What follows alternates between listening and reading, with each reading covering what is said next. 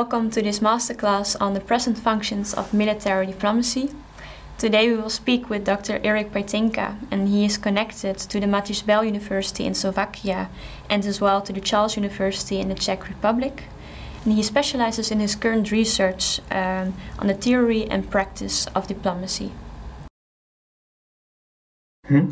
So, in my view, military diplomacy is a scope of activities uh, which are aimed and uh, mm, at the implementation of uh, foreign policy interests of state in the field of security and defense, which uh, which are performed primarily by the representatives of um, the defense ministry or the armed forces of the state, and uh, which uh, which are performed uh, by means of negotiations and other peaceful is instruments. So uh, in my definition of military diplomacy, there are three three uh, characteristic features. The first one are the uh, are the are the, um, the type of uh, foreign policy interests which are pursued. Um, so these are the interests in the field of uh, security and defense policy of state. The second characteristic feature are the actors. The actors of military diplomacy are primarily the uh, representatives of, of armed forces and uh, the Ministry of Defense, but not exclusively, because uh, in Slovakia, for example, the uh, some military military activities, some military diplomacy activities are performed also by the Ministry of Foreign Affairs, not only by the Ministry of Defense. But primarily, uh, typically, the military diplomacy is performed by the by the by the Defense Ministry and the armed armed forces. And the third feature is that the mm, the activity, the nature of the activities, military diplomatic activities, and mm, which uh, should be should be done um, by means of negotiations and um, uh, by by means of using the military uh, the diplomatic instruments. Yeah.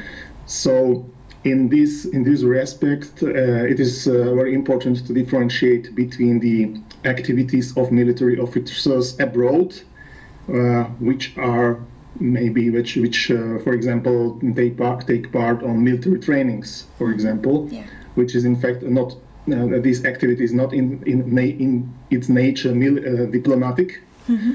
because it's not about negotiations no uh, but and uh, the other activities. So not not uh, each activity which is performed by the military officer abroad mm-hmm. must be necessarily a diplomacy or the part of the military diplomacy.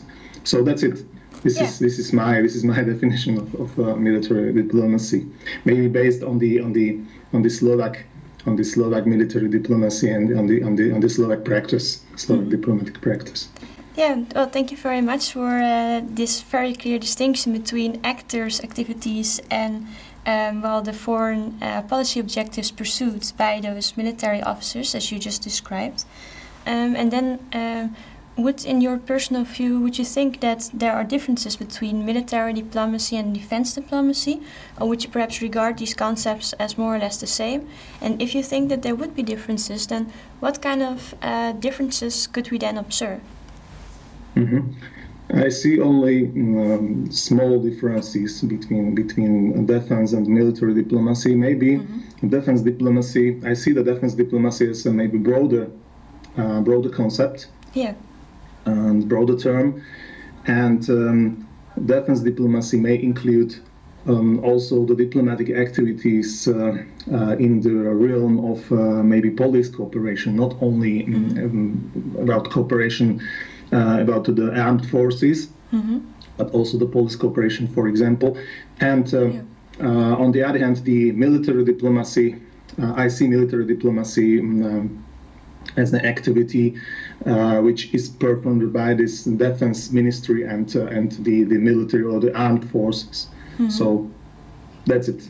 So that would then mean, in terms of actors, that um, we can then distinguish both military personnel and civilian personnel together. And in terms of activities, perhaps that these activities are broader, in a sense. Yeah, yeah, in this sense, yeah. Mm-hmm. The actors, the actors of, of defense diplomacy may be also, for example, the police officers which are sent abroad. Yeah. Uh, so these police attaches, for example. Mm-hmm. Okay, that is clear. Because um, you also very clearly described in your work that the objective of military diplomacy should always be to uh, pursue the foreign policy interests of the state. But some other um, colleagues uh, sometimes disagree with that because they think that the objective of military diplomacy should be, for instance, to uh, contribute to conflict prevention or to um, uh, contribute to, for instance, um, yeah, uh, um, setting up some military alliances.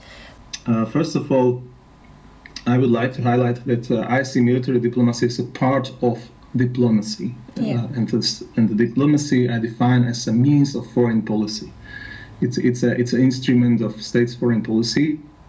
Uh, logically, the diplomacy should follow the foreign policy objectives of, of, of the state Mhm. and of, or of, the, of the government of the state.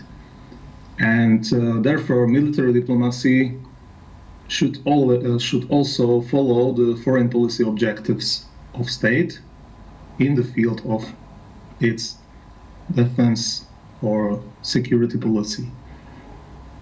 So this is the logic. Uh, this is this is uh, this is the uh, this is how I see the, the, the, the position of military diplomacy in this in this uh, system of diplomatic instruments of state.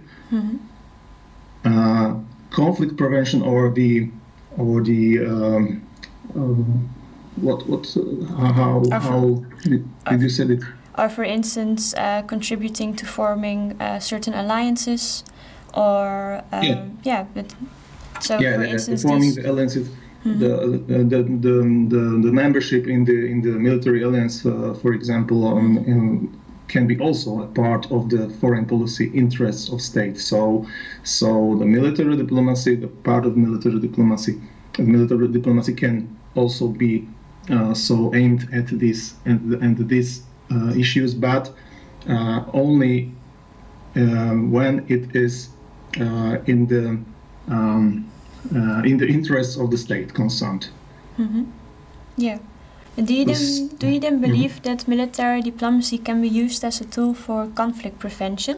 And conflict prevention. and if Mhm. yes, in, in what kind of way do you think it could be used uh, in this sense? I, th- I think definitely yes. Uh, it can be used as, as a tool of, uh, of conflict prevention. Uh, I can mention uh, one, one concrete example. Uh, uh, the um, military diplomacy, the, the, the majority of activities of military diplomacy are based on the dialogue, and uh, it, it, they are based on the on the on the contacts, on the personal contacts between these military officers, between the military diplomats, and uh, these uh, these communication and these uh, these contacts uh, can so uh, can can uh, uh, foster mutual understanding between the between the military officers of, uh, of uh, foreign countries, uh, and this this is um, very good factor which can in, which can contribute to the to the friendly friendly relations uh, between between states. Um, we have an interesting experience in this in the former Czechoslovakia, when Slovakia was a part of, of, of Czechoslovakia in the in the Cold War. Um, the uh, military officers of uh, Western countries were seen as as uh, as uh, some dangerous persons. Um, and after after the f- after the f- fall of the Soviet Union, uh, the uh, programs and the communication between the between the armed forces of uh, the former Czechoslovakia and the Western countries um, started to started to uh, started to function, and uh, after that, uh, the the relations the relations between the military between between the militaries of, of the Western countries and Czechoslovakia uh, were better and better. So this was very good, uh, very good example, a very good practical example of, uh, of that that it functions. But um, it, uh, in this respect, I would like to highlight that it is very important uh, for military for military diplomats to be in a foreign country. This is very important uh, because the personal contacts um, are are definitely very very important. It cannot be done by this so phone communication or email communication. This is not the same, and uh, uh, uh, therefore I am a bit skeptical about this uh, non-resident military attaches. Uh, uh, the, in the Slovak Slovak diplomatic practice, we tried a few years ago a new type of military military attaché mm-hmm. called non-resident uh, military attaché, which was based in Bratislava, in the Slovak capital, and uh, they were uh, so uh, they, they perform some military acti- military diplomatic activities in relation to a, foreign country, to a neighboring country, but and uh, it was it was of course because of the financial reasons. Yeah. Uh, it was it it was much, much cheaper than a resident a resident officer in a foreign country, uh, but uh, the experiences were are were very bad with this. And and, and, and why do you think that these experiences were bad? because I, I can understand it. I when um, uh, the Netherlands also has had similar experiences. I mm-hmm. think that it is always more. Um, it, it can be more effective when you indeed have uh, military officers residing in those countries. Yeah, yeah. The personal contacts are very, very, very, very important, and the military officers serving as these military attaches in those non-resident military attaches they uh, they they told me that that uh, this is this is completely different completely yeah. different and it's not better it's not better no uh, mm, it is not only about this personal communication which uh, which is uh, uh, of course important but it is also about the observation of the of the of the security environment the foreign country when you are not there when you are not in the terrain, you are not in the place. Um, uh, it is it is not the same. You cannot have uh, such a good uh, so overview about the situation. You cannot have uh, uh, such good information about the development of the, of the situation where which you are not in the in the place, and it cannot be uh, compensated somehow when you when you travel maybe regularly to a foreign country. It is not the same as, as to be there, because uh, the military officers, uh, the military diplomats, uh, uh very often uh, so um, have information. Get, get their information not only from the public sources or from the official government sources, but also from their colleagues from the military diplomatic corps in the in the foreign country. And this is not possible when you are in your capital. No. So therefore, therefore, it's it uh, the exper- experience was was bad. So mm-hmm. so uh, yeah. this is the explanation of it of that. Because uh, it would not only depend on uh, the status as a diplomat, but um, diplomacy can also be practiced on a national level and also on an international level.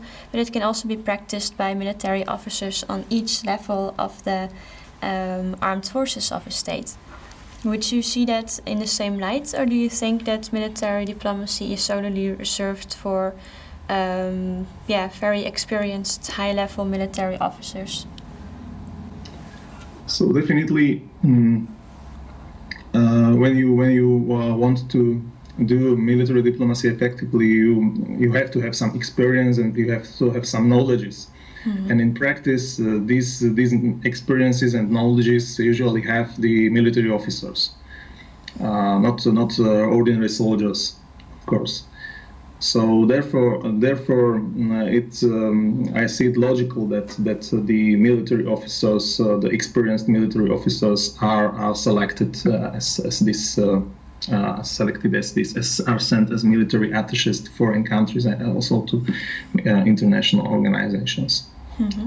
But uh, it is it is only because um, because the fact that uh, that uh, the military officers are um, are trained are trained for for this and are have they have they have the um, necessary knowledges for the for this uh, for these posts for for these posts.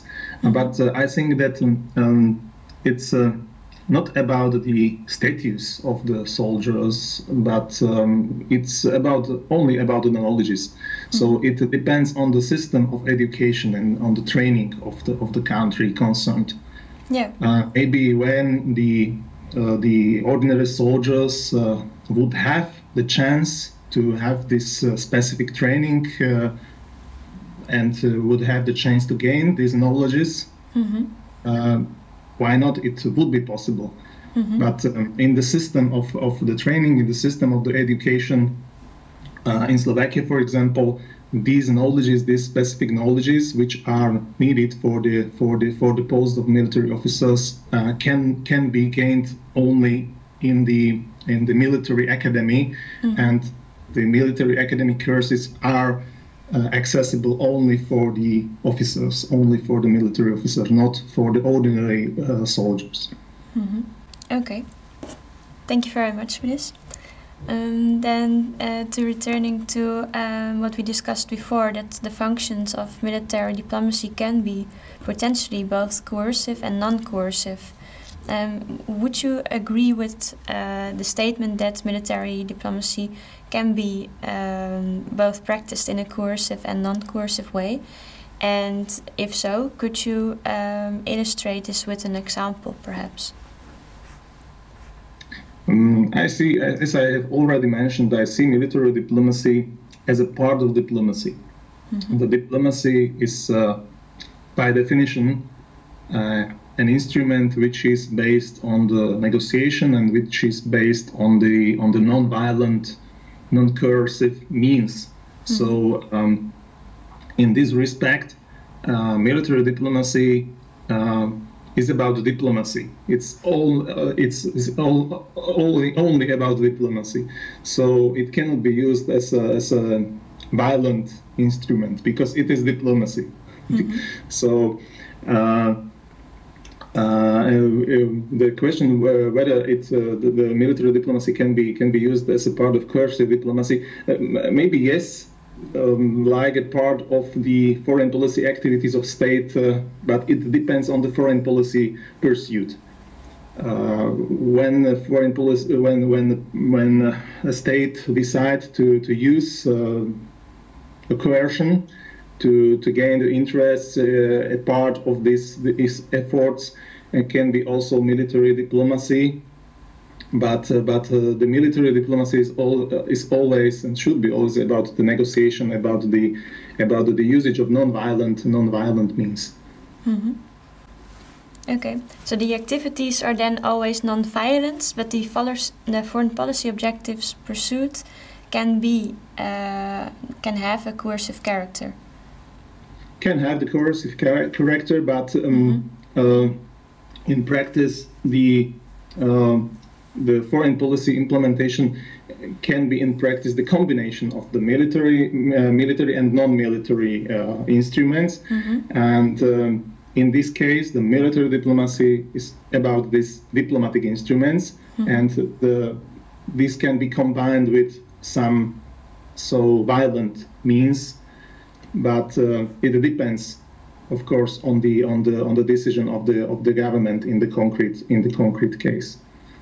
But when we speak about military diplomacy, military diplomacy, I see military diplomacy always as the as the as the non-violent activity. Okay. And then uh, perhaps we could talk about the um, the survey that you carried out on which you uh, based your um, article. And then um, perhaps if it would be possible for you to elaborate on the present functions of military diplomacy, uh, which were the results of the surveys that you carried out among uh, military diplomats. Mm-hmm. So maybe the one of the most important function and most traditional function of military diplomacy is the gathering of information uh, concerning the security security environment uh, of the um, in the in the foreign country in the receiving country and uh, the the the status the status of armed forces of the foreign of the foreign country. So this is this is this is uh, this is maybe the most important uh, function of military diplomats and most traditional. When, when the first uh, military attaches in in the, in the 19th century started to be sent, the they were sent to foreign countries with the aim to observe the, the, the foreign foreign foreign armed forces. So uh, today, this is also one of one of the one of the function functions of, of the military attaches. Uh, in this sense, uh, in this respect, uh, as I have already mentioned, it is very important for military attaches to be there. Mm-hmm. Um, because only when you are there on the in the in the place in the terrain you can see you can observe the the uh, the the situation mm-hmm. Uh, and uh, this cannot be done. This cannot be done when you are in your in your own capital. Uh, the first, so this is the first function of military diplomats. Uh, as far as the as far as the, the means maybe or um, or the ways how this information can be gathered by military diplomats are concerned, um, the most important uh, are of course the uh, the sources, the, the public sources but also the uh, important sources for military diplomats are also the the, um, uh, the and their colleagues. uh, we, uh, in the in the military corps of the uh, of the of the country of the receiving country and as as well as the um, uh, the officers, the officers of the Ministry of Defense or the Ministry of Foreign Affairs. Mm-hmm. In this respect, it is um, I would like to highlight that uh, the the advantage of uh, the, military military diplomats uh, in comparison with with the journalists, for example, is that uh, when an officer, when a military officer speaks with uh, his or her colleague. Mm-hmm uh, there is a, much more confidence. So uh, it is not the same uh, when as when you when you when you speak with with the journalist or with the media. So therefore, some information which which can be gathered uh, by the military military diplomats and uh, this, information cannot be gathered by, by, by the media for example so therefore the, the media cannot replace the uh, the military military attaches in in this res- respect.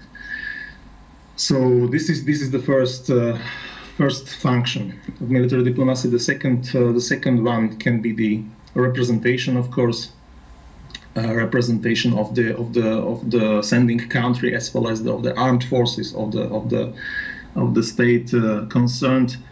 Um, the representation may include uh, the participation on the on the official events, for example, on the official ceremonia uh, organized by the government of the receiving country, but as well as of the public events.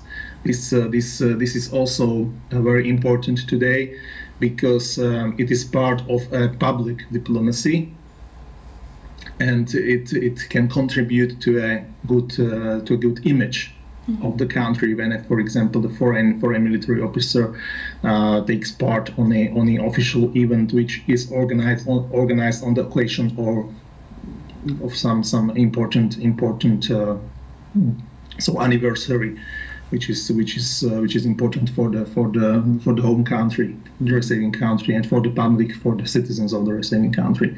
So um, the military diplomacy in this, this respect, the military diplomats can be the actors also of public diplomacy, mm-hmm. uh, which is which is a very important tool of foreign policy, of course.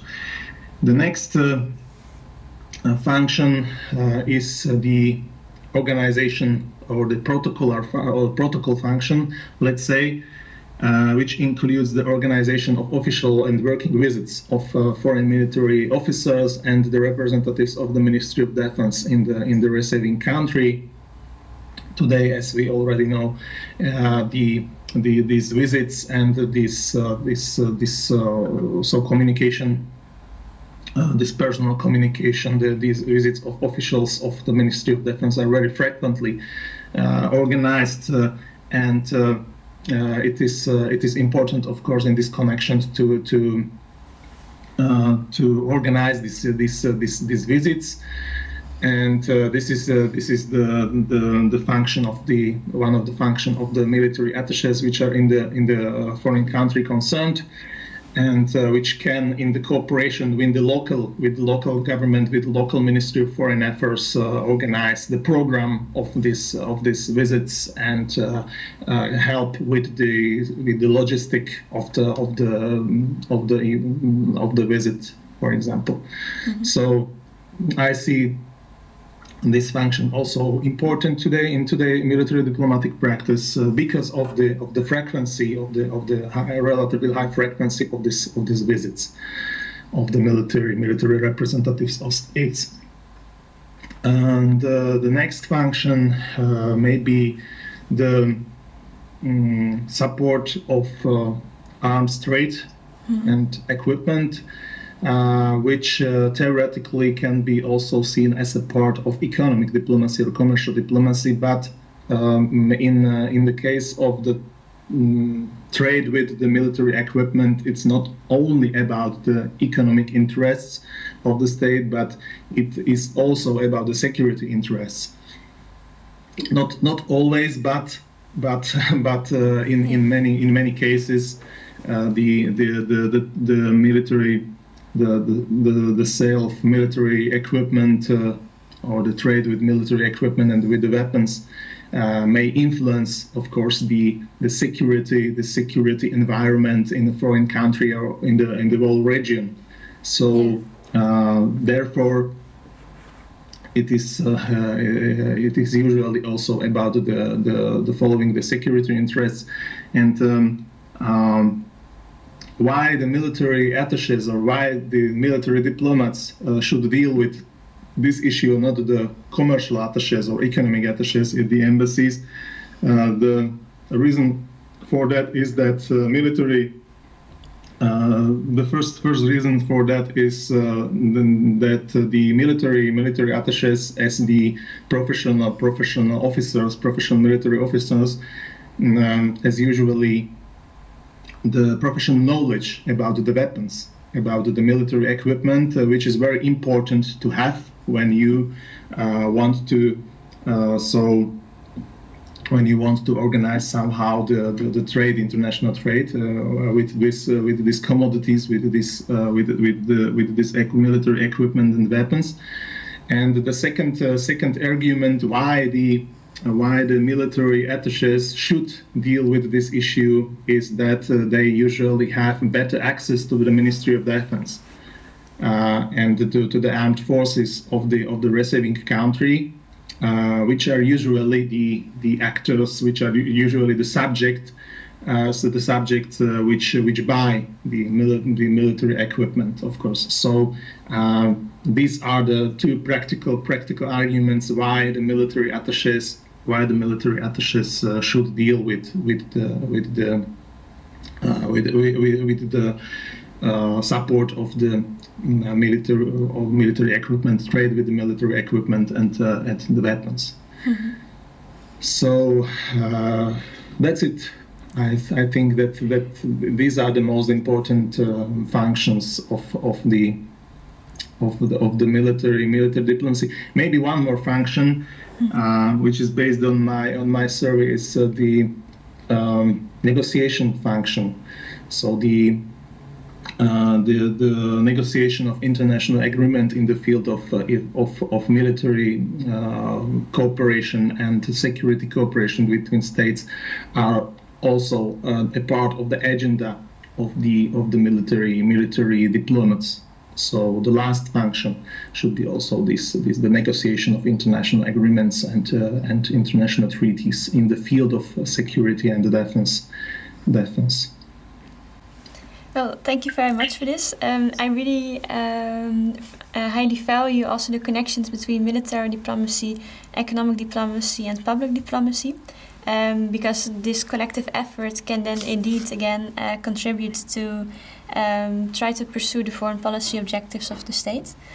Um, and then I was also wondering regarding your uh, expertise uh, working for the European Union, would it also be possible for you to reflect on if and how the practice of military diplomacy fits within the objectives of pursuing the foreign policy goals on a national level, but potentially as well on the regional level, as we also briefly spoke about a little bit before? Um, should this always be the uh, primary objective as well when um, military diplomacy is practiced in a more multilateral environment? Because then all these different uh, objectives of all these different states involved should then at some point more or less uh, converge with each other. Or should that, this then be, for instance, um, contributing to uh, establishing human security, for an example?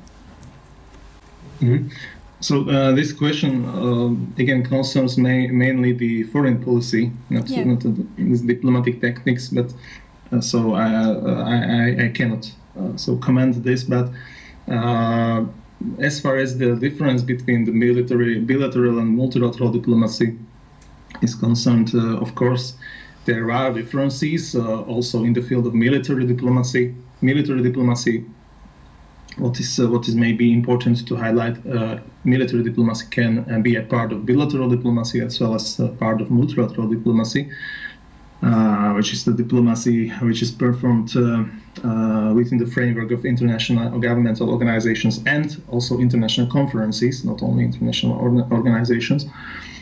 Um, what what are the differences between the two? Um, the differences are like are the same like uh, in um, uh, between the bilateral and multilateral diplomacy in general. So, of course, uh, when you are in the international organization, when you when you when you do um, multilateral diplomacy, you have more actors. So. Uh, the the when you when you want to reach an agreement, uh, usually everyone must agree with it and uh, it is always uh, much more complicated to find an agreement of course when because when you have more actors so it's more complicated to have an agreement when you uh, compare in comparison with the situation when you uh, when you have only one uh, negotiating partner in yeah. bilateral diplomacy. And that that is because of all these different interests of all these different actors do not, mm -hmm. necessarily um, yeah adhere to each other. Is that yes, yes, yes, yes. You can you can see that uh, today on the on the on the on this on this sanctions against Russia, mm-hmm. uh, when when there is a very very it is very very complicated to find an, an, consensus between all the European Union member countries. So it's um, because because in in um, usually uh, when you have a relatively big um, or uh, many members of an international organization, there is there is always a chance that uh, at least one member uh, would have some problems with with uh, with the proposed uh, proposed agreement, and then the only chance is to negotiate and to find a compromise because the diplomacy is always about the finding a compromise. Mm-hmm. Of course, uh, in some cases, uh, it is not possible because no. when the foreign policy, when when the when the interests are completely different and it can happen. It can happen that you cannot find a compromise which would be acceptable for all parties concerned. Mm-hmm. Okay. Well, thank you very much as well for uh, this elaborative answer. And um, I think that um, we have uh, discussed all the topics that we wanted to discuss. So I think that we have um, yeah, reached the end of the masterclass. Thank you very much. Greetings from Bratislava. Thank you very much for watching this masterclass on the present functions of military diplomacy. We hope that this deepened your understanding of what the present functions of military diplomacy are.